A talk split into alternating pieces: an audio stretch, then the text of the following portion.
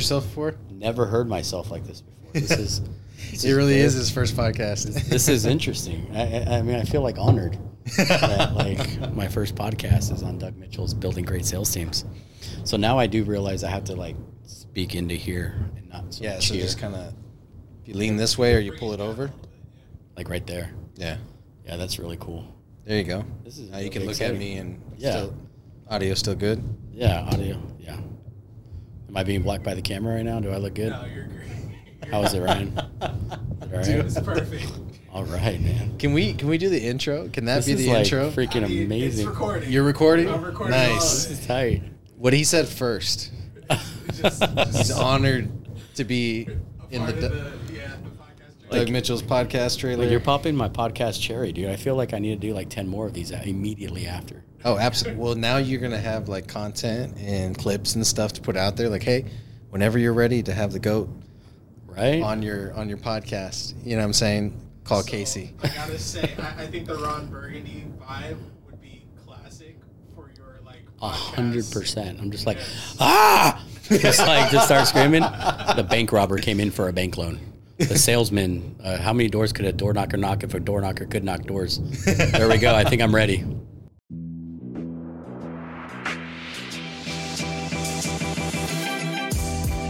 Great experiences build great leaders. Great leaders build great teams. This is Building Great Sales Teams.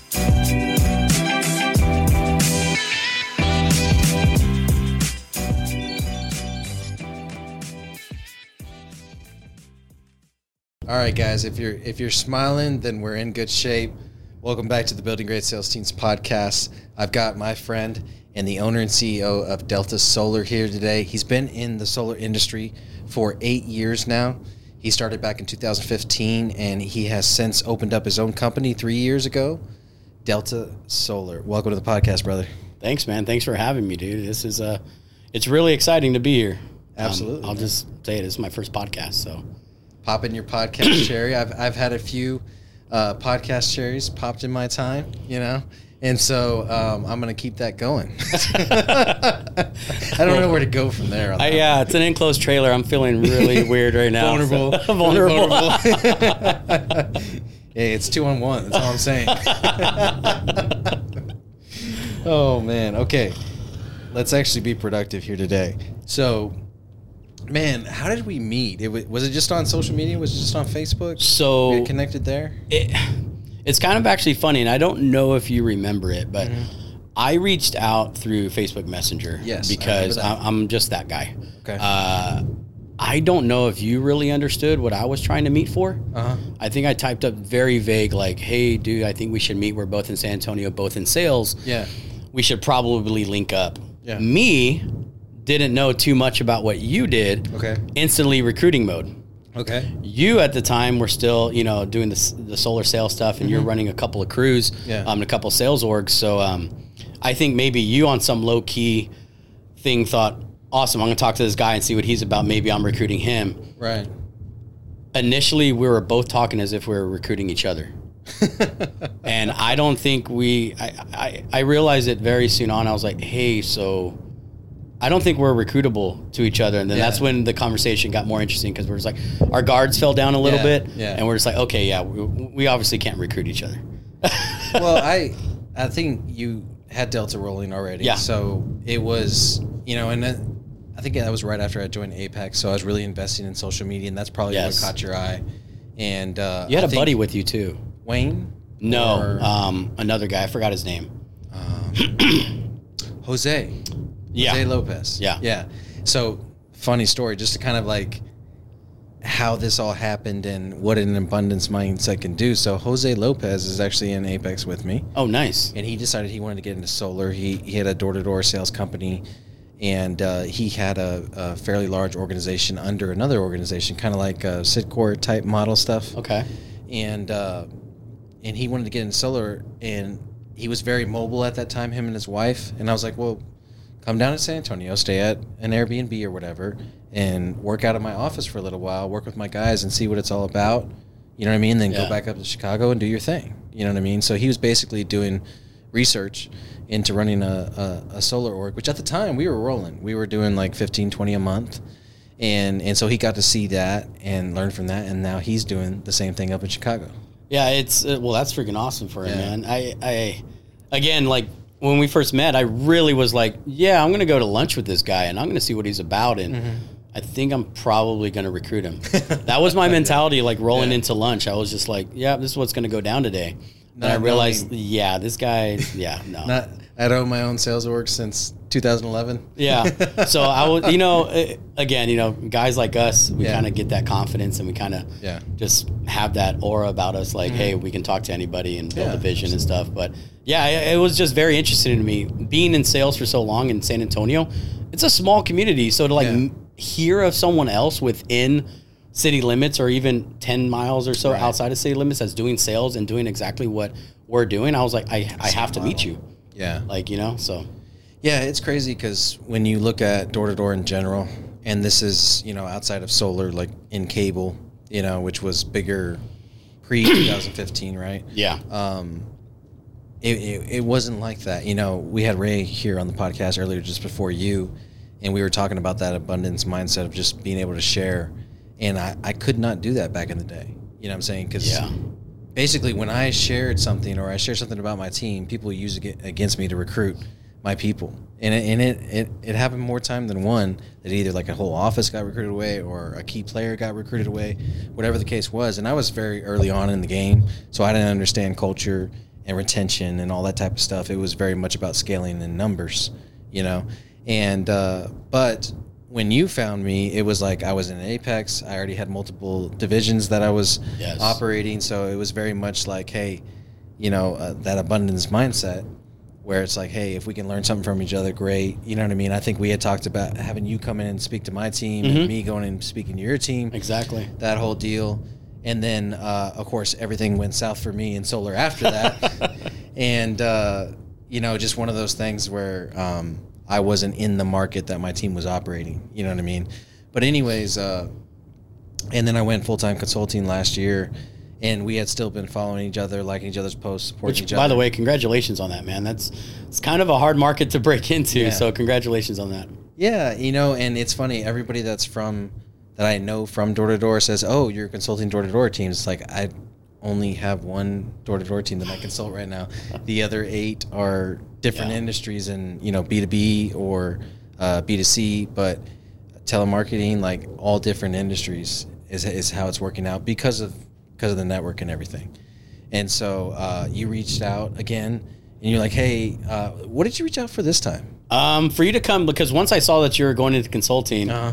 Right? and Back then, it's always like, uh, Yeah. I don't know if I want to like have this guy talk to my guys. or Right, something. right, yeah. Um, immediately, I was just like, okay, well, let's let's have him come talk to our guys. Yeah, for sure. Um, and it was just over just sales in general, growth. Yeah. I, um, you know, you told your rattlesnake story about Yeah. death.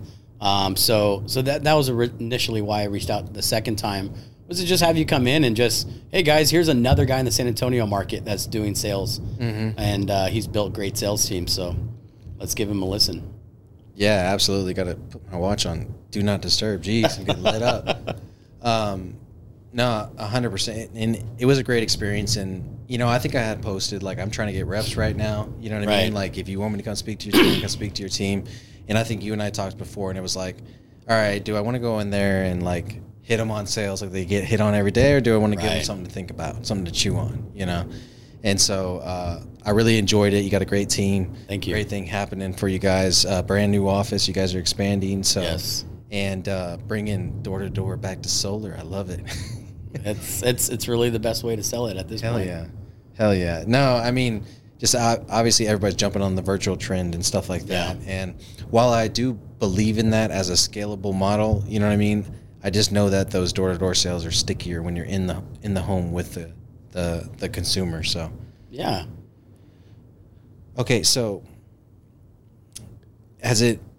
You, you know, you're you're around my age, right? Are you younger? Maybe like Uh, I'll be younger? 38 this year. Oh shit! we're the August age. 15th, if anyone wants to get me a birthday card or send one, um, or a gift card or whatever, a gift, um, I accept August, everything. August fifteenth. August 15th. All right, I think we. No, you're September, right? Okay, I'm gonna remember his birthday someday. I put everything in my calendar so I don't have to remember. Right. But I work with Ryan every day, so I I'll be to 38 this year. Nice. How old are you? So uh, 30, 36. Okay. 36. I'm about to turn 37 in April. Okay. So April 26th, if anybody wants to get me a birthday card, Get him April a gift. 26. That's right around the corner, man. Absolutely. So, what did you do before solar? Uh, did alarms. Oh, okay. Yeah. So it's always been door to door. Um, so I started off as actually as a technician Okay. in Very alarms, and um, I slowly, actually no, not slowly. Um, I was a technician for a long time in alarms, Mm-hmm. um, and then I just got tired of getting home at like midnight, one o'clock, crossing state lines. Yeah. You know, having to do an install over here, over there, traveling for like a couple of years doing that. Mm-hmm. It's got old, and we always ran summer sales programs, so. Yeah. you know, seeing the uh, other sales reps or uh, the alarm reps in the hot tub or in the swimming pool, or they were doing like the fun outings Yeah. while we were installing them. I was like, dude, there, there's got to be a better way. I can't do this forever. Mm-hmm. So I got kind of talked into doing sales, and that's what led me into my transition into the sales side. So, did you have a lot of success in alarms at first before you transitioned to solar? Oh no, I was horrible. I, I, no, like hundred percent, I was horrible. I mean, Okay. I mean, as a technician, like I was very good. I knew exactly what to do. Like you know, red wire, black wire. Like it, it was pretty. These were wireless too, so it wasn't like back in the day where yeah. you know you had to like you know hardwire in twenty four zones on a house. So, um, you know, like I uh, honestly, like I blew through a lot of savings and stuff just to keep my level of lifestyle up that I had developed Okay. as a technician in sales. I think like my first year, I probably like made like 10 grand in alarm sales because I knew too much. I was the typical show up and throw up. Like Yeah. they, they asked for the motion detector. I was like, yeah, it works. And so I just gave them too many options, too much to think about. Mm-hmm. And I just wasn't listening to anything, anyone, any advice people were giving me Mm-hmm. because I thought I knew it all. I was a technician. I knew more than of the alarm system than they did Yeah. right? And so I learned the hard way. I learned the hard way, and so then I started following people's advice, attending the sales trainings, Mm-hmm. going to the sales meetings, working with people that were doing better than me, Yeah. right? And slowly That knew so much less. that knew so much less, right? Yeah. So, um, it- yeah, I definitely fell flat on my face my first year. No, it makes a lot of sense. I mean, when you look at buying styles, uh, the detective is one of the hardest buy, or selling style to make a good, into a good salesperson. Yeah. like you said, they know too much, or they want to know too much instead of just following the training, Bingo. following the script, executing, getting the reps. You know what I'm saying? And so much of uh, that, that proves it right there. You can know everything about the product possible, which you do need to have a healthy knowledge, right? You do. when you encounter somebody that has a buying uh, that's their buying style as detective but you can basically like you said show up and throw up and, You can. You can almost change. talk yourself out of a deal, which I did plenty of times. oh i did too i did too you know it's it, it's funny so much more of my sales skills revolve around recruiting very similar to you and um, i did that to myself all the time i was like this is the training process we have this is every step in the training process this is what you can make and this is different versions of what you can make if you sell this kind of product and everything and at the end of the day they just wanted to know that somebody else in the company was doing what i said that we could do yeah. you know what I mean? So all I had to do was bring in those examples, and they were sold. Yeah. You know, and that whole engagement, person to person, the uh, emotional side of sales, where the money's at. Exactly. 100%. Absolutely. Totally emotional sale. So by the time you transitioned to solar, had you cut your teeth a little bit in alarm sales and Yeah. had some success? Yeah. Um, uh, I had moved around the country. Mm-hmm. Um, I helped start um, a couple solar, um, oh, I'm sorry, um, alarm organizations. Okay. Um, one of which is still running in Louisiana. Very cool. Um, so um, along the way, though, I had been offered and talked to about moving out to California in 2012, 2013, and even 2014. And When solar was starting, when solar was starting, and that's when you had like the Tesla, the solar, or, or I'm sorry, Solar City, Mm-hmm. right? You know, you had Complete Solar at the time, and, and some other big players. dude, Solar City is like, uh, so on the cable side, Solar City is like, like the Cydcor of solar, right? And Right. then, and then I would say, uh, with alarms, it's probably like Vivint, maybe. Yeah. You know, so yeah, no, definitely know what you're saying. Everybody that's somebody came from Solar City. Yeah, and, Yeah. And, and honestly, anyone that's somebody right now, I truly believe came from the alarm world Mm-hmm. and solar. I, I would say about like ninety percent, probably like All the industry. then we need to go way back, and then before that, they came from Argenta. Yeah. There you go. Because it was cable before that, right? yeah, I, I never got the opportunity to do cable. Yeah. So, but um, but yeah, I just I was just like, nah, I'm not going to move to California. I already moved across the country. I already Yeah. was traveling a lot. I, I was done with it. Um, so San Antonio came to, or I'm sorry, Solar came to San Antonio finally in our backyard, and there was a door to door model. So I just jumped in feet first. Nice. Very nice. And uh, so I'm guessing you worked your way through the ranks there. Yeah, there's a series of events that happened um, for me to kind of like move up through the ranks. I mean, uh, people always joked with me in the alarm world, you know, you know, uh, the B back bus never comes back in alarms, right? Like if you're not selling them that day, like going back is not really gonna Right, of happen. course. Um, but I was always the one that was following up. So when I went into solar, my follow up game was very strong in solar because for some reason I just had developed that in alarms, which isn't your typical way of doing things in alarms as far as door to door goes. So um, I got pretty good at solar.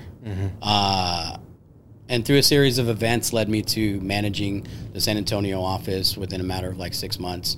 And then um, I went to go help a buddy of mine build his organization um, at a time when red lines and dealer models weren't even talked about it. You had to like work at a big organization Yeah. to um, sell solar To get into solar. to get into solar, but um, he had figured out a way to start a dealer and Mm-hmm. and stuff like that, and mentioned the word red line, and you know, I was like, okay, like Sounds good. yeah, sounds good, I create my own profit. right? Um, helped uh, manage um, on on some mid and high levels. Um, several other organizations helped build um, another uh, organization as well. Um, that ultimately everything that has led me to where I am now um, is why I started what I started because it's just been a progression of at this point a career. So in in working with and for those different companies, um, what did you recognize was okay? This is what works and this is what doesn't. Door to door clearly works. I mean, after being in door to door for so long, like you, you just can't get past it. It doesn't matter what's going on in the economy. It doesn't matter uh, what region you're in, what city you're in. Like door to door just works, um, especially if you have the work ethic and drive. Um, another thing that works is a well built company processes, right? Um, I've I learned very early on by a lot of mentors that I had. Um, going through this process, um, you don't manage people, you manage processes. Oh, I love that. So um, being able to build out processes um, is is key. Even if you don't have any, build out one. Like just have one process. You know, it doesn't matter what it is. Just have Yeah. one, at least something. And that'll be the most efficient part of your company. Exactly. you know, so um, again, you know, just just learning little tidbits from a lot of mentors that I've had in the industry um, has led me to you know doing what I do. Let me ask you this: Your company now, what was the first thing that you systemized? Man, there was just like a lot going on back there. Um, I would say uh, payroll. Payroll. Okay. Because that was probably the number one complaint at the other companies, right? 100%. Reps Yeah. didn't know what they were getting paid. Um, EPCs not um, being upfront with what they need to charge. Mm-hmm. Um, so payroll, yeah. No, um, I would say that was a big part of the success of our company, you know, in different campaigns. And so it was really about not forcing the client, but structuring the compensation so that there was room for mistakes on the client's end. Right. Um, there wasn't really room for mistakes on our staff's end. And if they did happen, like we were very transparent about it. You know what I'm saying? And so you know, as long as we weren't putting anybody in the poorhouse and a mistake was happened, we were able to remedy it pretty quickly. And the beautiful thing about what we did is, and it bit us in the butt sometimes too, because you know we all we had systems set up to where okay, you could view your payroll on Wednesday, Right. you could submit corrections by Thursday, and then if they were valid corrections, we would reflect them by Friday, and then maybe you'd get paid the following Monday. You know what I'm saying? So the system was in place so that it went through all these filters and until you agreed twice basically that your payroll was correct and then you were finally getting that on Monday. Right. You know. Now reps still were surprised on Monday sometimes. Of course, Because they never course. logged into their or they never fully understood, or there wasn't proper expectations set Yeah. um, about payroll in general. Like this is what you get charged for, or this is the potentials that could happen as to Mm-hmm. why you might get paid really low. You know, uh, I I truly believe reps hear what they want to hear sometimes. So Well, and that's why we put it in writing. right, So, like on one of their take-home packets, we always put uh, a payroll explanation. yeah, So it's like the timing of payroll, the process, you know what I mean, and then things to watch out for. hundred percent. You know what I mean? And so that would always kind of increase the the clarity when it comes to payroll. But uh, I guess where was it more that you saw that as an issue in the past, or like it was a pain point for you as a rep? I, I I think it's a pain point in industry in any industry that you're in in door to door. You know, you, you go out there, you know, you work hard. I mean, bust ass. Am I allowed to cuss on this podcast? hell okay, yeah. hell yeah. There's Uh, an e, there's an e next to it. Okay. you know, you go out there and bust ass, and then to Uh-huh. be told you're only going to get paid this can be a little bit detrimental. And then it's even harder being up in in our position, Right. right? As like, well, dude, like we, we said that, and it was in writing, or Yeah. you know, we explained this like in the several, Mm-hmm. you know, hundreds of meetings that we've had. But it's happened a certain way in their head, so that's reality. Exactly. And then now once they learn, and and and unfortunately, that's that's the industry, or or that's the, I shouldn't say the industry. I should just say there's there's certain things that once a sales rep learns mm-hmm. monetary wise, Yeah. they'll never forget it, and then they'll make sure that that never happens again. Hell yeah. You know. So sometimes you do have to learn that way, mm-hmm. especially if you're the kind of person that doesn't really like listen you know and and again a lot of it's expectation so taking extreme ownership you know people in our position we have to be clear about our intentions be clear about what we're telling reps and how they're going to get paid and like Yeah. you said like with your organization you had these things built out Yeah. you know and and almost harp on them to beating a dead horse point Mm-hmm. because that is always the truest point of contention in any sales organizations it always comes down to payroll Hell yeah. I didn't get paid what I was going to expect, Mm-hmm. right? You told me it was going to be different. So, um, and trust me, I've learned the hard way. Yeah. Like a hundred percent, I fell on my face, had to take extreme ownership. I've had those conversations with representatives that just Mm-hmm. don't understand it or get it, and and on some level, then you have to just like pay out just to like Yeah. keep you know keep some level the of peace. keep the peace. You know, so you know it costs thousands of dollars for just ha- setting the wrong expectation. Yeah. If you don't set the right expectation, it literally costs you thousands of dollars. So, getting solar specific, what are some of the things that that you have to do? Because, you know, I, I know what it can be like dealing with EPCs, Right. and something goes sideways on a deal, and they want you to pay for everything, even though you can trace it back to, you know, it's on their end, whatever Right. the case is. So, what are some of the things that you put in place in order to, one, have time to mitigate those things, or to make sure that they understand, hey, I can dictate things this way too. You know what I'm saying? Um, I think there's a lot of different schools of thought on this. I think it ultimately comes down to the relationship you have with the EPC.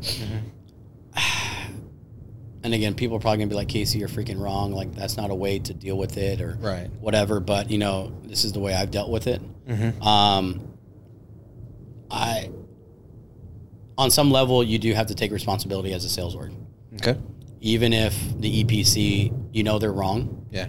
you have to take responsibility because it really doesn't matter what the EPC says or what they're going to dictate. What really matters is what comes down to the client. So on some level, whether or not they held pay because the client called into them and said, "Hey, you know, we you know we were told this by our sales rep," and the EPC decides to pay it out Yeah. and then hold it back from your pay because one of your reps said that. Like you like you gotta Oh, absolutely. you know you, Yeah. you you can fight with them all you want right or if uh, you know they charge you too much for an electrical upgrade or whatever you know adders you know we'll just call it um, you have to take extreme ownership in that because maybe you should have known more about the electrical process if you're going to get in bed with an epc otherwise do your own installs yeah. so um, on some level, like there is that like, no, they're the EPC. We should have talked about this. Well, yeah, but why didn't you bring it up in the first place? And so if you open yourself up to be treated like that, then you do. And but there is this. You can go back and restructure, Right. which I think a lot of people don't do. They don't go back and say, okay, we've already made five mistakes with this EPC. Yeah. it's cost us fifteen thousand dollars Right. we need to now go into the EPC and have a meeting. And I think that's where people they just don't, would rather not deal with it, mm-hmm. and so then they just go find another EPC. Yeah. Right. And and and EPCs are not a dime a dozen. You know They're not. saying? and not the good ones, anyways. Well, at least not in today's environment in mm-hmm. the last like two years. I I went through five in six months before I got to the one that I was using at the end. And even the one that I was using at the end, it's like, you know, because of lo- location and everything, they were subbing subbing to a, Right. another group of installers, and that group ended up. And this is just some of the things that can happen in solar. So they were subbing to another install group, right? Which is, if you think about it, you've got your journeyman, and you've got the actual guys on the roof and everything, and then you got your helper, and uh, they were they were doing the site surveys, and they were basically saying that every customer needed a panel upgrade Oh yeah. so they can get that work. Right. You know what I mean? And before we realized it, because we had, you know, a, a different crew installing this over here that wasn't having any upgrades, and this one, like fifty percent of their homes were Like, what's going on here? Like, wait a second. but we didn't know the difference because it was Right. one company to us. You know what I'm saying? And then finally we we tracked it down because we were local, right? Mm-hmm. And we were able to converse with this other group and realize, hey, they're they're not submitting for any panel upgrades. There's something going on over here. Right. And by the time we went and backtracked everything, you know, we had to pay for four panel upgrades at twenty five hundred dollars a pop. Yeah. You know what I'm saying? And uh, you know, luckily that that was all by one sales rep. You know what I mean? So it's easy to pinpoint. yeah, it was easy to pinpoint, and um, they were obviously they understood what happened. You know what I mean? They understood, hey, company's coming out of pocket on this. Right. You know, so they I think they came out like seven fifty per deal, and we came out the rest. You know yeah. what I'm saying? See, that's a great relationship to have. You know, I've had EPCs like that. They're like, hey, let's split the difference. Mm-hmm. You know, but you got to have those relationships. Yeah. A lot of people they just go get what they want mm-hmm. and not realize the long term. Six months in, what happens when this deal happens? If you don't have those relationships, then it's going to be real Yeah. clear, concise what the EPC needs to do Mm-hmm. as a business because their name's on the install agreement. Yeah. And and that's one of the things I always respected, which is why I was willing to split the difference very often, because I knew, hey, this was controllable, but at the same time, it's like, damn, I don't I don't have a system for everything. I don't have a fail safe for everything. You know what I mean? This is one of those things that isn't consistent. So let's split the difference and move on. Yeah, and, and as a sales org, you have to understand you don't have total control. Mm-hmm. You know, a lot of people go, you know, well, you're the owner of the sales org or this or that. Mm-hmm. I mean, at the end of the day, we all have people we have to report to, hundred percent. right? Yeah. And as a sales org, it's the EPC. Yeah. No, and then and then your salespeople. Well, yeah, ultimately your salespeople, but Yeah. but yeah, you know, we always have that higher person that we have to report to on some level. Hundred percent. So, you guys are in San Antonio. You've got some satellite reps too.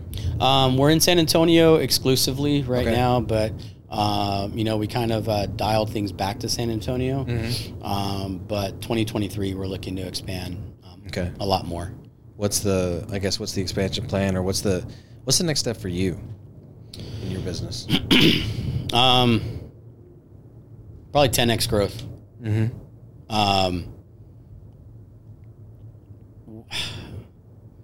I truly feel that if we don't 10x growth by the end of 2023, or let's say anyone, Mm-hmm. any sales organization that's um, city specific or regional Yeah. right now, or even state, um, I truly f- feel that they need a 10x growth Mm-hmm. um, to be able to weather any storms that may or co- may start coming Mm-hmm. by the end of this year or next year. Um, what am I talking about? Maybe solar regulation that starts coming down on on sales reps. Um, No, maybe, brother. yeah, it's coming. It's It's it's, coming. It's, it's not a matter of uh, if, when, Mm-hmm. right? Um, also, you know, in our in our climate of, of just economics right now, Mm-hmm. right? Being able to have that growth and cash flow to be able to fund any new ventures or just stay in business, Yeah. you know. So, um, but it's also scary too, right? Because 10x in growth costs money. Yeah. I mean, here here's a thought though. If you 10x growth, do you have the capital now to start your own EPC or install your own deals? Uh, no. No, still. It's still it's still tough. So, but I will say this: I'm doing it in a more dynamic way. Okay. So I'll actually just launch it right now. Should I Okay. just launch You it? launch it. Launch it. Let's So, go. um, so Delta Solar Power. Um, there's a whole marketing campaign that we're doing. Um, Okay. But I'll launch this. This is my first podcast, man. Yeah, hell yeah. Might as well. Um, seven three twenty three. The road to independence. Okay. So we are heading down a road to do our own installs Okay. by July 4th, which is Independence Day. Oh, I love that. So seven three twenty three, the road to independence. That's what we're launching. So Okay. now it's officially launched. Now, now we have to make it happen. Yeah, now you have to make it happen. Now we have to make it happen. There's something to, be said about that. You know, whenever um, yeah, I do it all the time. You know, I, I posted uh, probably April of last year that I was going to run a marathon Mhm. on my social media in October. And, um, well, I didn't run it in October, I ran it in November. but I still ran it nonetheless because I knew I had people I was accountable to, not just my family. Obviously, Right. that's the most important. And I want to set an example for them. Well, first off, they knew, right? Once you put it out there, it's got to happen now. Yeah. You know what I mean? Because hey, we didn't get where we are by not following through. Yeah, or just like you know, sidelining our, our visions or goals. So um, it's a scary thing, but that's that's what we have planned. Um, but I think we're doing it in a more dynamic way than most people think that it has to be done, which I feel will make us successful at doing it. Are we gonna TM that trademark? Uh, oh, 7323 Road to Independence? No, uh, the dynamic way that you're gonna be doing the installs. Um, maybe. Because that's dynamic is a sexy word. It is. So yeah. we better see se- something sexy come July. Yeah. He- there's gonna, there's gonna be something sexy in July. Besides Casey in a bathing suit. Exactly, or a speedo, or a speedo. Oh man, I love it. All right, let's get a little tactical here for, I guess anybody that has a sales team. You know, you've got a lot of experience in recruiting, building, and managing salespeople. You have a few tips you can give these people. Um, man, there's just there's a lot that comes to mind, but Top of mind. uh, don't be scared. I would say um, if you're going to start recruiting, come up with a chicken list first. Okay, what's the Um, chicken I, list? I've, I've always been told this, and it's always worked. Um, in my opinion, from everything I've done with recruiting, um, a chicken list is top five people that um, you're too scared to recruit that maybe would would never take the opportunity, would never uh, you, you wouldn't think that they would do it, or you don't even want to talk to them about the opportunity because you're not sure of yourself. Um, so I, I think having a chicken list first and foremost before you start recruiting is is, is probably like the top thing that you want to do if you're recruiting. Is that how you got your VP of sales? Did you put him on a chicken list? I actually met him at Chick Fil A. um, Stop. I did. met him at a Chick Fil A. Met him at a Chick Fil A. So randomly? chicken list, Chick Fil A. You know, obviously there's something there. Yeah, randomly, randomly, randomly. So No, I love the advice though. I mean, because y- you know, so I'm I'm in Apex, and one of the the courses in Apex that you get whenever you join is called Building Your Machine, and in that course you identify 25 people, and it's called your Dream 25. These are people that you Nice. want to do business with, right, right? So you start targeting them on social media, you start liking their posts, sharing their stuff, commenting on their stuff, and then they see your stuff. eventually they're gonna hit you up and be like, "Hey, dude, you've been liking every post since Yeah. August. What's going on?"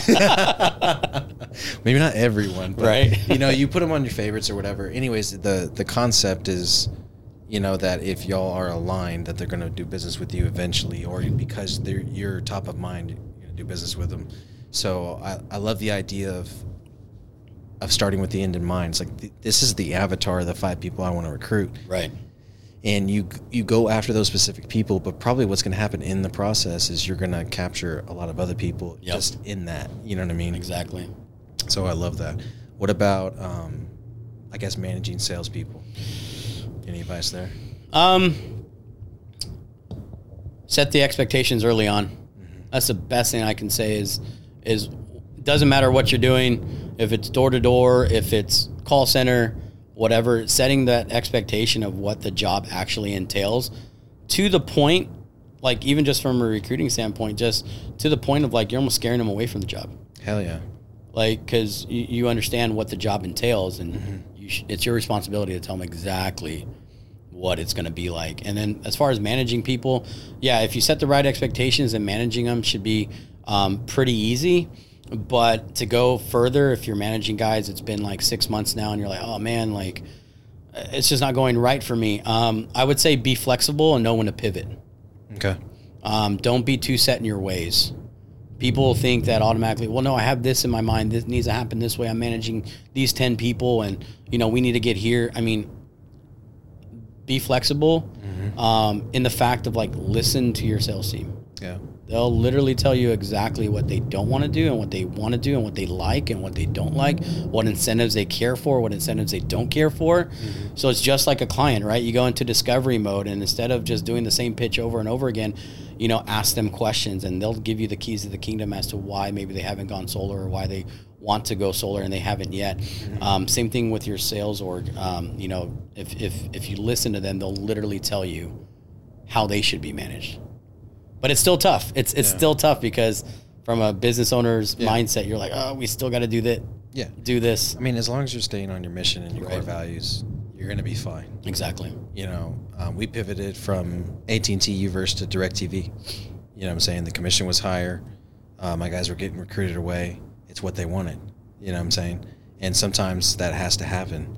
But we still believed in achieving freedom. We still had our core values intact. Yeah. You know what I'm saying? And um, turns out when you pivot like that, you'll often immediately find out if that was the right decision. So when I did that, I actually gave AT&T a three month notice that oh, I Oh, was nice. going to be pivoting to DirecTV. And they took my leads away right away, Yeah. and so I knew right. I was like, I'm making the right decision because they don't give a shit about me. You know what I mean? If they didn't, then they wouldn't have pulled our leads. Because Right. one day in door to door at that time was, shoot, like 20, 30 grand. You know what I'm saying? And so the, uh, anyways, just to illustrate illustrate your point, we pivoted, and um, we we were better for it. But no, I think everything everything in life is that structure. You know, where you intro, qualifier, discovery, as you called it, then then the presentation based on the qualifier discovery. Yeah. you know what I'm saying, and then at some point. You know what you said earlier about trying to scare them out of the position. I think it's incredibly important because many people run opportunity meetings or they run interviews, and it's all good, good, positive, positive. They don't give them the negative. Yeah, right? exactly. The negative is you closing the deal with the customer, but you're doing it with a recruit instead. And instead of them paying your money, they're paying you with their time. And hey, if you give me your time, you're either going to get this, or you know, if you don't execute properly, or if you have a bad day, you may get this. Right. You know what I mean? And one of those things is working at 100 degree heat, getting Especially in San Antonio. doors slammed in your face, getting a gun pulled on you, having a dog chase after you. Yep. That's the reality. Cops called on you. Cops called, yeah. People yelling at you like, We Yeah. literally, we literally had that in our script for the one on one. So we would do one on ones after the opportunity meeting, oh, and we would sit them down one on one, and they could ask the scary questions. You know what I'm saying? Where it wasn't in a big group, they didn't they didn't seem like weak or something. so so I, I I learned this early on. So one thing that we do, and one thing I've always done is anyone that comes into our organization, as soon as they come in, whether it's from Indeed, Craigslist, or Yeah. you know they find you on Facebook, or you reach Right. out to them, or it's like a a, friend. Same Um, system. Um, I pretty much ask them. I go, "Do you have like an hour, like right now?" They go, "Yeah, why?" Okay, "Cool. Like you look fine with what you're wearing. I'm gonna go have you follow this guy today and see if you actually like door to door." Um, I actually a long time ago, um, one of the first sales jobs I had was selling, um, let's call it blue chip, um, uh, blue chip products to uh, businesses door to door Okay. and uh, it was like it was like these things from like Disney or NASCAR mm-hmm. or something like that, or high quality. At this, you know, I didn't know Costco at the time, so it was like probably nice leather jackets you would buy from Costco or purses. I don't know. It was just this company that sold a random bunch of things, and they literally told me, "Well, go door to door, and and you're gonna go with this guy today, and it's gonna it's gonna take up four hours, Yeah. but but we'll know if if you're actually legit like trying to do this job." the first hour I was like, nope, I, I can't do this. There's Yeah. just like no way. And I told the guy he took me to lunch, and I remember sitting there, and I was like, "Hey man, so I'm not gonna lie, I, I haven't had fun today at all, and I, I don't see myself doing this." He's like, "Well, cool." And we're we're actually here, like downtown by SAC, um, uh, San Antonio Community College, and he, he bought me a burger. I was young, I was like 19 Yeah. years old, so like right out of high school, and um, I remember him telling me, like, looking me dead in the eyes, like, that's fine. He goes, you kind of been in like, you know, drag anyways. You've been kind of like slowing me down. Yeah. Um, so um, lunch is on me, but um, I know you rode out with me. You just got to find your own way back to the office. and I was like, okay. Fair enough. There's no Uber back then. Yeah. You know, and so uh, I, had to, I had to call like a cousin of mine. She came, Oh, come gotcha. pick me up, and uh, took me back to the office. So ever since then, I was like, this is actually actually pretty good. Like, so now we have people go out Mm-hmm. their first interview before we even hire them Yeah. take 30 45 minutes up to an hour of your day. However long you can stay out And if you're willing to do this job, then we'll see you back here tomorrow. Hell yeah. Yeah, I, I always love. We, we called them same day same day hires. Right. But we wouldn't do any paperwork. We wouldn't do anything. It was like, hey, you're just Exactly. for a ride along. Yeah. You're an. It's like a ride along, exactly. Yeah, you're a ride Yeah. along today. And door to door, here's your vest. Nice. oh man, we had the vest. Yeah, the vest. No, I meant like bulletproof vest because you. Know, Oh, I got you. I was talking about the the orange. Oh no, you yeah, know? the orange vest. No, Yeah. no, no. Hey, hey, we're actually digging up in your backyard right, Right, now. Just those wanna let guys, yeah. yeah. And they would freak out. The customer would get a little pattern and interrupt, and then they would listen. Yeah, we would do that sometimes. It's fun stuff. All right, brother. So I asked the question at the end of every episode: What does legacy mean to you, and what legacy do you want to leave behind? Um. So, kind of like Ryan, uh, or I'm sorry, Ray, Ray. in the uh, first podcast um, before this one. Um, I always thought legacy was financial too. Like honestly, like I really thought like having all this money. Yeah. Um, as you get older, you have kids. I have a son. He's ten year old, uh, Lucas. Um, then you start thinking it's about family, right? But man, I I really think it comes down to impact. Um, and impact in all facets of life. Impact with your family, like what kind of family man were you? What kind of father were you? Um, and impact in the community. I remember like growing up, um, and I know this sounds like super cheesy and kind of like corny, but I'm here for it. I, I, I honestly thought, you know, after seeing, you know, Rocky, I, I, I truly envisioned at like 10, 11 years old, I was like, dude, that'd be dope to have like a statue of myself in San Antonio somewhere. Yeah. And then being in San Antonio, what's that mural at uh, Mi Tierra? Has all the most influential people that have had an impact Oh, yeah. in San Yeah. Antonio or in southern Texas. I think that's a good goal right there. So, you know, I, as I got older and we'd go to Mi Tierra, like family coming to Yeah. town, I would be like, is there a way to like paint my face right in between those two people right there? So, and, and those people had an impact. Yeah. Right. And so having an impact, like, like right now, Delta Solar Power, we contribute, um, actually we are, uh, involved in several charities here locally in town that have an impact for school students and um, and some other charities that we do. Uh, one of which is Ferrari Kid. The other one is the uh, Texas Yes Project. So already we're starting to have an impact at a very let's say infancy stage of our business. Um, impact with our individual reps. It's not even just about sales. It's more about personal development. Yeah. And and and and I've always told people Delta Solar is just a platform. If if for whatever reason in two years we, we had to shut the doors down to Delta Solar Power because everyone just made so much money that there's no point in us knocking doors anymore because they have investments here and making money over here, then that would be the ultimate, you know, way to go out. Right. Um, so I, I, I think it really comes down to impact and like what Ray said before, right? We set the example, we set the, you know, the habits and, and, and the culture just for even for our family. So like even my son Lucas, right? You know, I, I used to think having an impact was, you know, hey, I'd have this business that, you know, he could, you know, take over one day or whatever. But I don't even think it's about that anymore. I think it's about instilling values, um, instilling um, uh, an impactful way of how to be a person. Um, so that way he can grow up and start his own Delta Solar Power and not even like take over this one.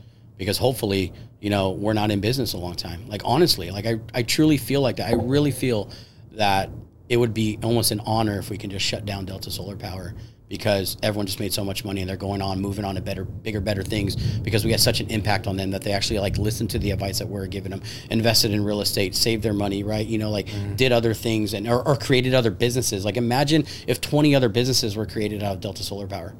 Like that's truly what I mean by impact. Like I want to impact people. That's not even just like, oh yeah, this person made like a million bucks and they're able to afford the lifestyle that they want. Like no, like this person actually was able to create five businesses because of the stuff that they learned. You know, not only from me, but you know our other uh, leaders and stuff like that. Um, and that's what I mean by impact. And so when I use the analogy, like I wish, you know, I had, you know, at 10 years old, I had, there's a Rocky Balboa statue of me, you know, up on the courthouse steps or whatever, right? Yeah, you know, yeah. downtown or, you know, my, my face painted at the Mi Tierra, Yeah. you know, mural. It's because like, I, I, I was able to create such an impact, not even just for my family, but like also the community. So I hear a lot of the same things when I ask that question. I gotta say, this is the first time that I heard someone say, "I want my people to be so successful that my business just shuts down." because everybody else is is doing their own thing now. You know what I mean? I have very strong convictions about that. Like, No, I, I- like I really want it to happen. The the Casey that we started the podcast with and the Casey I'm talking to now are two different guys, man. He came alive at the end there. Yeah, man, you, you you put me in front of a microphone long enough, man. I'm gonna I'm gonna start saying some shit. I love it, man. I love the answer. Uh, I love the impact that you're going to create from your son all the way to your business and the people in it. So I appreciate you coming on the podcast, man. man, thank you for having me. This has been amazing. I love it. Awesome. Let's get building.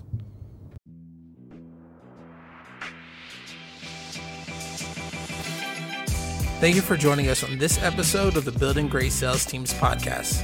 We really do appreciate it. As you know, we believe that great leaders build great teams. How do you become a great leader? You learn from the greats. Join us at the Million Dollar Mastermind put on by Ryan Stewman in Frisco, Texas, and learn everything that you need to learn to be that great leader. The link will be in the description below. As always, we ask that you like, share, and subscribe wherever you consume podcasts so you can stay up to date with the Building Great Sales Teams podcast. Let's get building.